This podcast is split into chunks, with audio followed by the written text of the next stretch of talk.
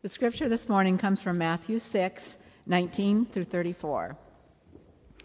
Do not store up for yourselves treasures on earth, where moth and rust, rust destroy, and where thieves break in and steal. But store up for yourselves treasure in heaven, where moth and rust do not destroy, and where thieves do not break in and steal. For where your treasure is, there your heart will be also. The eye is the lamp of the body. If your eyes are good, your whole body will be full of light. But if your eyes are bad, your whole body will be full of darkness. If then the light within you is darkness, how great is that darkness? No one can serve two masters. Either, either he will hate the one and love the other, or he will be devoted to the one and despise the other. You cannot serve both God and money. Therefore, I tell you, do not worry about your life, what you will eat or drink, or about your body, what you will wear. Is not life more important than food, and the body more important than clothes? Look at the birds of the air. They do not sow or reap or store away in barns, and yet your heavenly Father feeds them. Are you not much more valuable than they? Who of you by worrying can add a single hour to his life? And why do you worry about clothes? See how the lilies of the field grow. They do not labor or spin. Yet I tell you that even Solomon in all of his splendor was not dressed like one of these. If that is how God clothes the grass of the field, which is here today and tomorrow is thrown in the, into the fire, will he not much more clothe you, O ye of little faith? So do not worry, saying, What shall we eat, or what shall we drink, or what shall we wear? For the pagans run after all these things, and your heavenly Father knows that you need them. But seek first his kingdom and his righteousness, and all these things will be given to you as well. Therefore, do not worry about tomorrow, for tomorrow will worry about itself. Each day has enough trouble of its own. This is the gospel of our Lord Jesus Christ.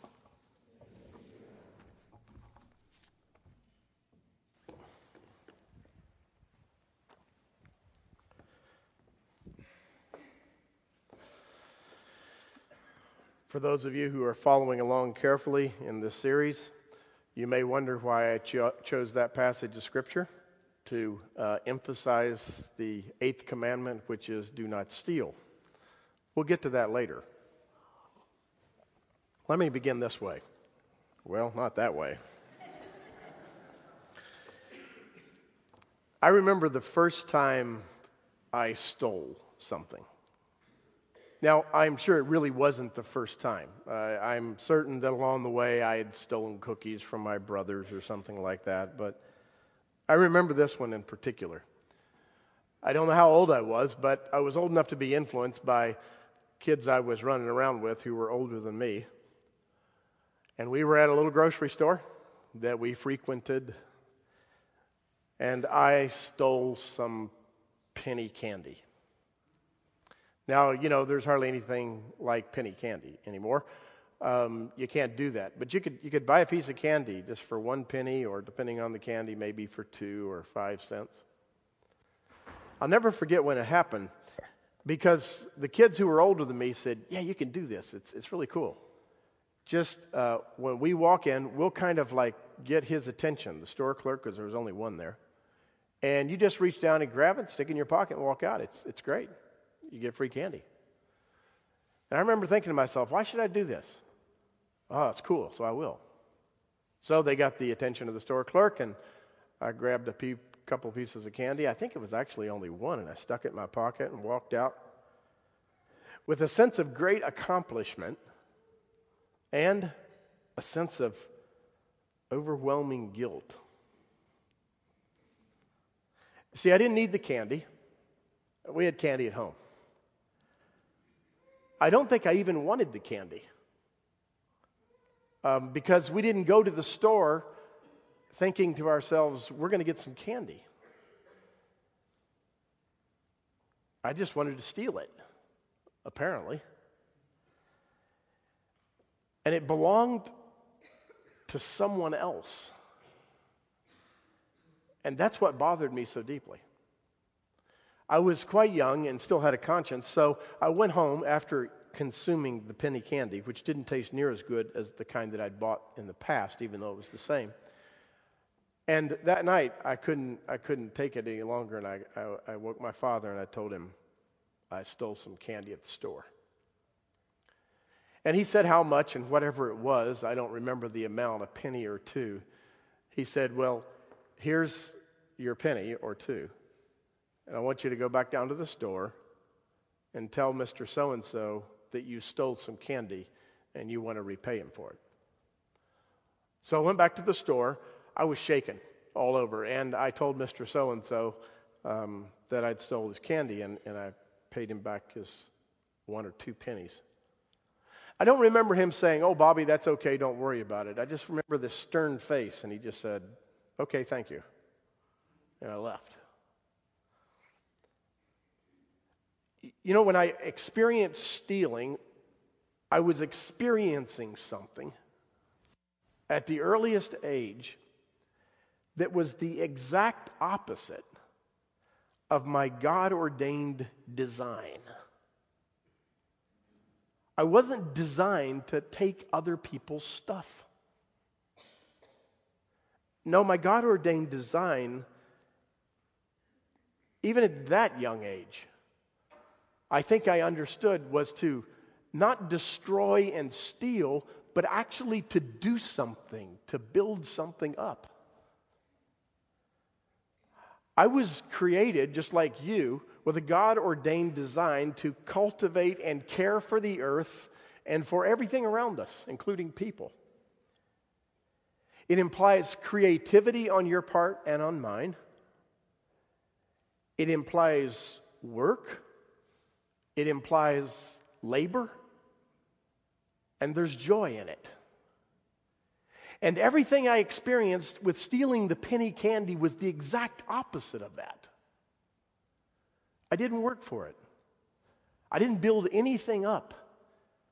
And really, at the end of the day, I found no joy in it at all because I wasn't created for that. I was designed for something else. There's something else that is true about stealing. Uh, when you think about this commandment that God gave us, the Ten Commandments, in the context of all the other laws, there's an implication in the notion of do not steal. Uh, you, you might not see it immediately, but it's there. It implies that there's nothing wrong with private property. You know, sometimes we have fanciful notions about communal living and not having private property and all those kinds of things. And while there may be a great motivation behind that sort of thing, the rest of the Old Testament that gives all kinds of details of laws about how to conduct oneself, in large part relates to private property, not altogether, but in huge measure speaks about private property. And this notion of not stealing assumes that certain people own certain things and to take it from them is an act of evil or sin. So, stealing is, in effect, taking something that belongs to someone else that God has ordained for them. It's theirs, and we take it. Stealing is the exact opposite of our God ordained de- design, and stealing or the mandate against stealing implies private property is well ordained by God. The third thing about stealing uh, is this when we steal, we violate that, that earliest of commandments that was in our head when you were a child. You heard it. They often called it the golden rule. We could actually quote it, right? If I ask you, do unto others as you would have them do unto you. Right? A principle from Scripture. Stealing, in effect, violates everything about that thing that we call the golden rule.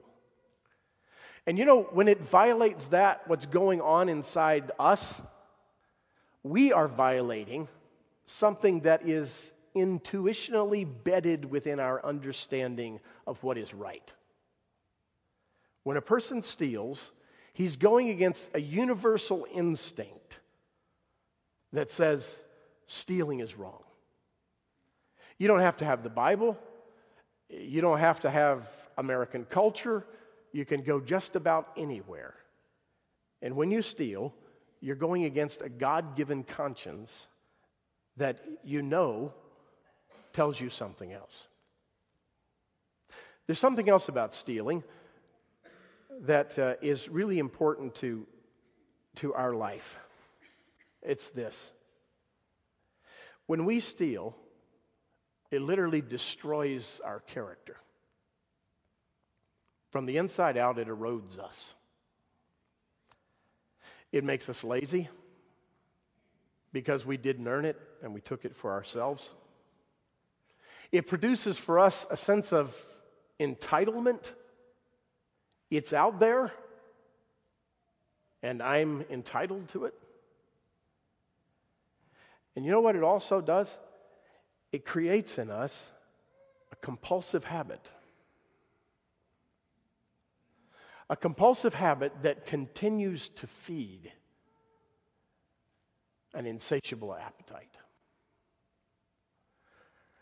The stories of those who have gotten snared by stealing are stories of people who are literally out of control. We often call it kleptomaniacs. They can't help themselves. They do it once, they do it again, they do it again. It becomes a habit or a way of life. So it destroys our character by making us lazy, producing entitlement, and creates in us a compulsive habit. There's something else about stealing that I think ought to be addressed um, and it's this the Robin Hood syndrome is a ruse, it's not real. We like to pretend it is, but for the most part, it's not. We don't steal from someone who's wealthy in order to give it to someone else who's not. Can, can I have a show of hands of people who have stolen for that reason? I know I didn't. We seem like sometimes we justify the activity of stealing with this, this notion of Robin Hood. Stealing is an absolutely self centered, self saturating activity. I do it for me.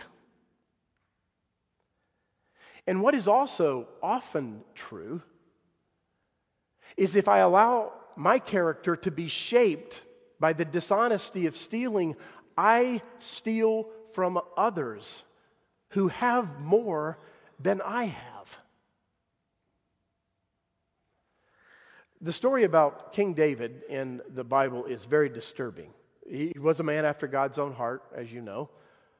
And as I referred to last week, he fell into the sin of adultery, which led to murder, which led to taking Bathsheba, this woman, as his wife. When the prophet Nathan came to David, he told a story. And the story goes like this David, he said, There's someone in your kingdom that I need to tell you about. This person is exceedingly wealthy. Uh, they've got lots of things, which meant cattle and sheep and all kinds of things. And this person, who's exceedingly wealthy, was expecting to have a guest. When the guest arrived, Instead of taking something from his flock and butchering it and serving it to his guests, he took a sheep from a poor family. But you see, not only was the sheep from a poor family, it was the only one they had. And not only was it the only one they had, it was loved like it was a member of the family. It was cultivated like a pet. The children loved it and played with it and slept with it. And this rich, wealthy man stole that sheep and slaughtered it for his guest. You know how the story goes? David jumps up off his throne. And he says, We're going to put that guy to death. That is outrageous that anyone should do such a thing. And Nathan points a finger at him and says, You're that man. David, you are guilty of stealing from someone who had nothing compared to what you have. The sin of the heart, which motivates stealing, is the kind of sin that will motivate you to steal from people that have almost nothing. There, there are stories of people who have an exceedingly high level of wealth, who routinely hit department stores just for the thrill of stealing merchandise.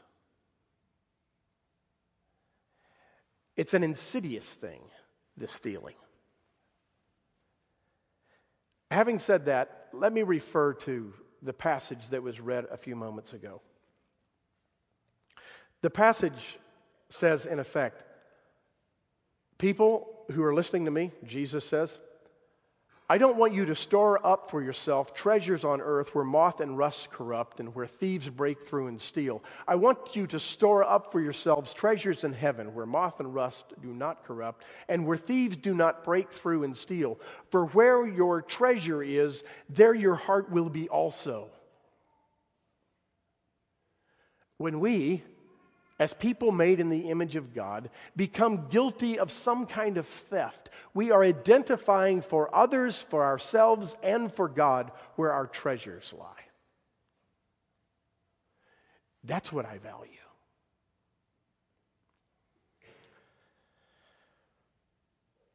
Um, many years ago, um, a famous author named uh, St. Augustine wrote a book called Confessions. And in that book, he described as a young man um, a story that is often called the pear tree story. Augustine and some of his ruffian friends went to an orchard of a man who had pear trees, and they took the pears off the trees and they just destroyed them. They threw them. They weren't hungry to eat them. They just stole them and they destroyed them. I've read Augustine for years, and I've also read many commentators who talk about Augustine. And one commentator I read one time uh, said something to this effect What is his deal? What's his problem? Why does he fixate on this boyhood prank? As if there's something deeply sinful about it. And the interpreter of Augustine, who had spent his life interpreting Augustine, in my opinion, completely missed it. Augustine could have chosen any number of other things that were evil in his life, but he chose this one. This, what seemed to be an apparent boyhood prank to demonstrate the darkness of his heart. To demonstrate that there was absolutely no good that could be found in the story. He stole from someone else what belonged to them and destroyed it. Augustine is taking that tiny little episode and saying, Nothing describes my heart of wickedness better than this. If that is true, then, for us, how is it that we're equally guilty? How is it that we steal? Uh, one way we steal is by robbing God of what is rightly His. In the book of Malachi, the prophet speaks out against the people of Israel and says to them, You rob me. You, a human being, rob me, God. And then the question goes, And how do we rob you, God? And God responds through the prophet, You rob me by not giving me my tithes and my offerings. And we think, Oh, okay, so tithes and offerings. Well, that's a good one. We'll use that as a sermon on tithing. And I have. Is that the point? Not really. The point is, God is saying, everything belongs to me, all of it. Everything belongs to me. And I heap on you blessing after blessing after blessing. And you are so self centered and self focused that you steal from me by hoarding what I've given you instead of throwing it back in my direction as an offering of praise. You rob me that way. Thieves. How else do we steal? Well, let's make it real practical. We steal sometimes from our employers by not being productive with our work. I know what I'm talking about, okay? Um, so I might not be here next week. Um, there are weeks where I steal time from the church because I'm not as diligent with my time as I ought to be. It's robbery. I, I don't want to stay with the guilt, so just a little glimmer of hope. We won't end there. But I know I'm a thief on occasion. There's another way in which we, we steal. It's, again, more of a spiritual way. Not like stuff you put in your hands. But again, we, we steal from God when we don't use the gifts He's given us. You'll remember the story in Matthew chapter 25 about a wealthy man who left behind his servants with a measure of his wealth, and the servants were given that to be good stewards of. And two of the servants did wonderful things with the wealth of the master. They reproduced it, they invested it, they did what they could with what they'd been given. And of course, the third buried his talent or treasure in the sand and did nothing. And when the master returned, he rebuked him. He said, You wicked, unfaithful, ungrateful servant. Look what I gave you. You're supposed to use it. We rob God by not using what He's given us. In effect, we take it for ourselves and use it only for us. There's another way in which we steal. And uh, when I was contemplating this, I thought, how many things could one list? And then I thought, that's their job. You know, there's multiple ways in which we're guilty of stealing. Think about them. These are only to, to prompt you in that direction. We steal from others by robbing them of their joy.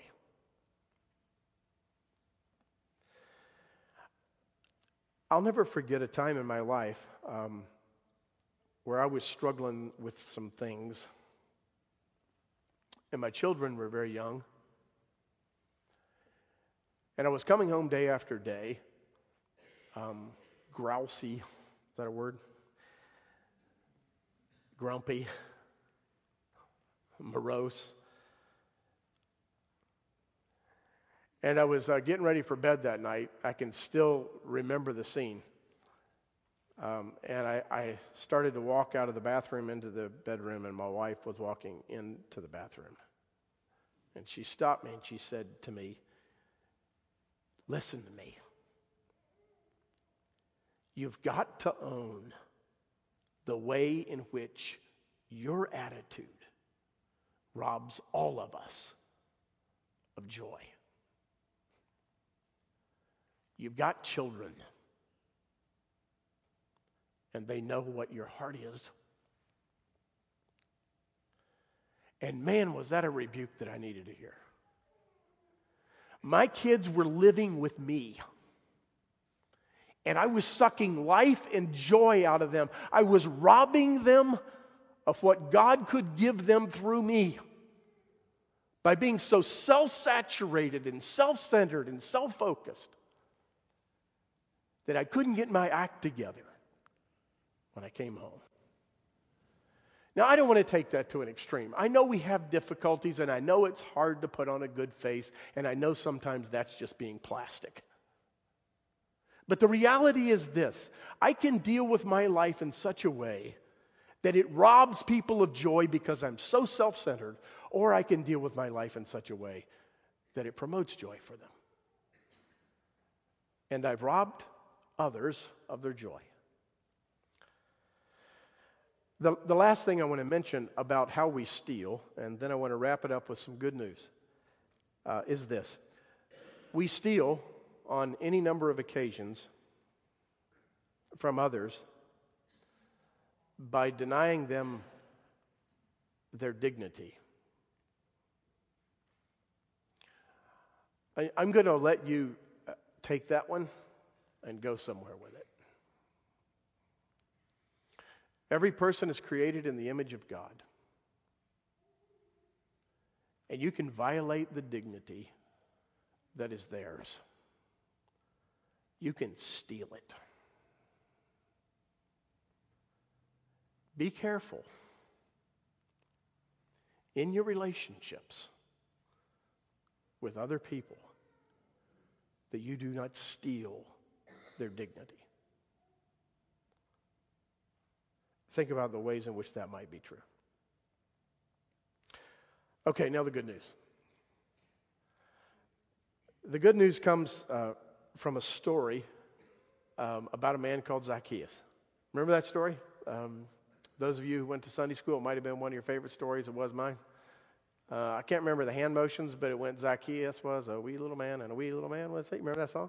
He climbed up in the sycamore tree for the Lord he wanted to see. So yes, I remember Bob Stop. Okay, and as the Savior passed that way, he looked up in the tree and said, Zacchaeus, come on down. You're going to my house for tea, I think we said.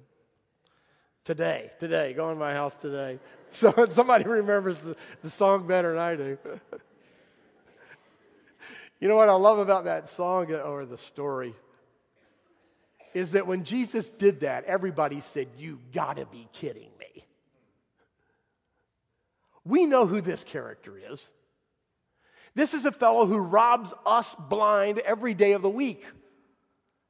He takes more money than he ought to from us and keeps it for himself, and he's in cahoots with Rome. How could you ever go to this guy's house today? Jesus says, Come on down. Uh, we're going to have a meal. Just this week, a friend of mine sent me a quote that I just love. It's my new favorite quote. Here's the quote it comes from a, a book called TrueFaced. I'm going to read it twice so you get it. when grace introduces us to repentance, the two become best friends.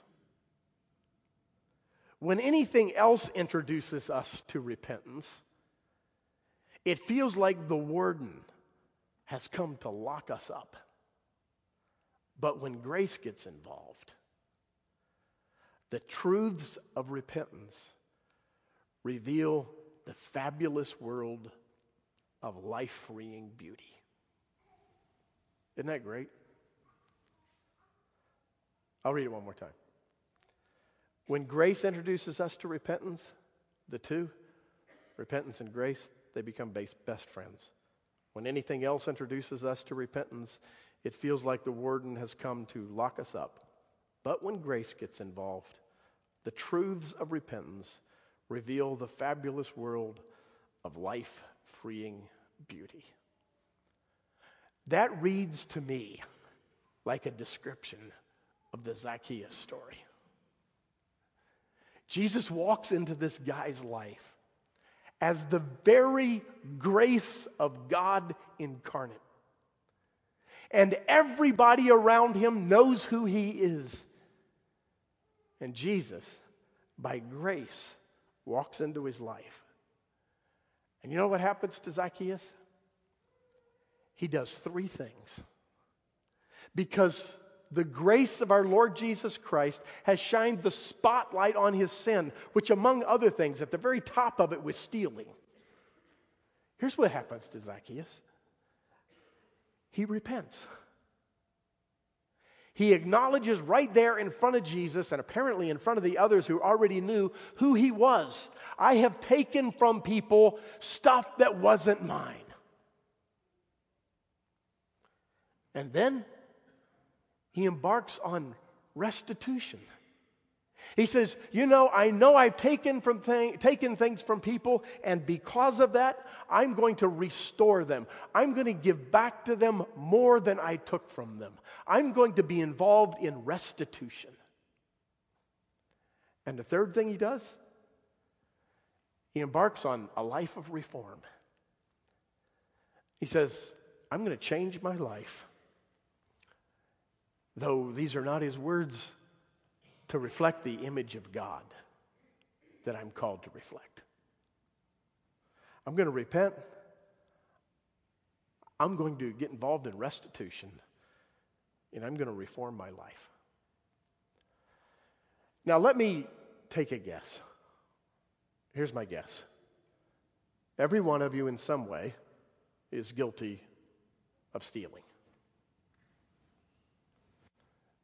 And every one of you in every way has the opportunity to experience grace. Let the grace of our Lord Jesus Christ, honestly, this week, okay, this week, let the grace of our Lord Jesus Christ lead you to repentance. Produce acts of restitution in your life and reform you and make you who you were called to be. That'll be a wonderful week if you allow the grace of God to do that in your life. At the end of uh, our service, we were going to sing one song, Nothing But the Blood, and then as I noticed, the last song was going to be, as you guys were walking out, it was going to be the exit song, so you wouldn't be involved in it. But I'm, I'm asking right now that we sing them both back to back because the first one is nothing but the blood, which is all about forgiveness. The second one is your grace is enough. Your grace is enough for me. So I'm going to pray, and then I want you to enjoy both of those songs back to back. And uh, then I'll dismiss you with the grace of God. Lord, we thank you um, that your word uh, speaks to us uh, clearly. It, it's so clear sometimes we struggle with how to uh, even make it come alive. Um, because, quite simply, you say, don't steal. So we ask, Lord, how is it that we steal? And we try to discover the ways in which we ought to repent and get involved in restitution for those things that we've taken in one way or another from others. And Lord, we want to reform ourselves and to be um, recreated in the image of God. So we pray this week as we walk into our world and remember our our life, that we will uh, experience the grace of uh, repentance and that we will uh, pay back those things which we should have never taken and, and will be reformed by your grace to live a new life. And we'll praise you for these things. In the name of Christ our Lord, we pray. Amen.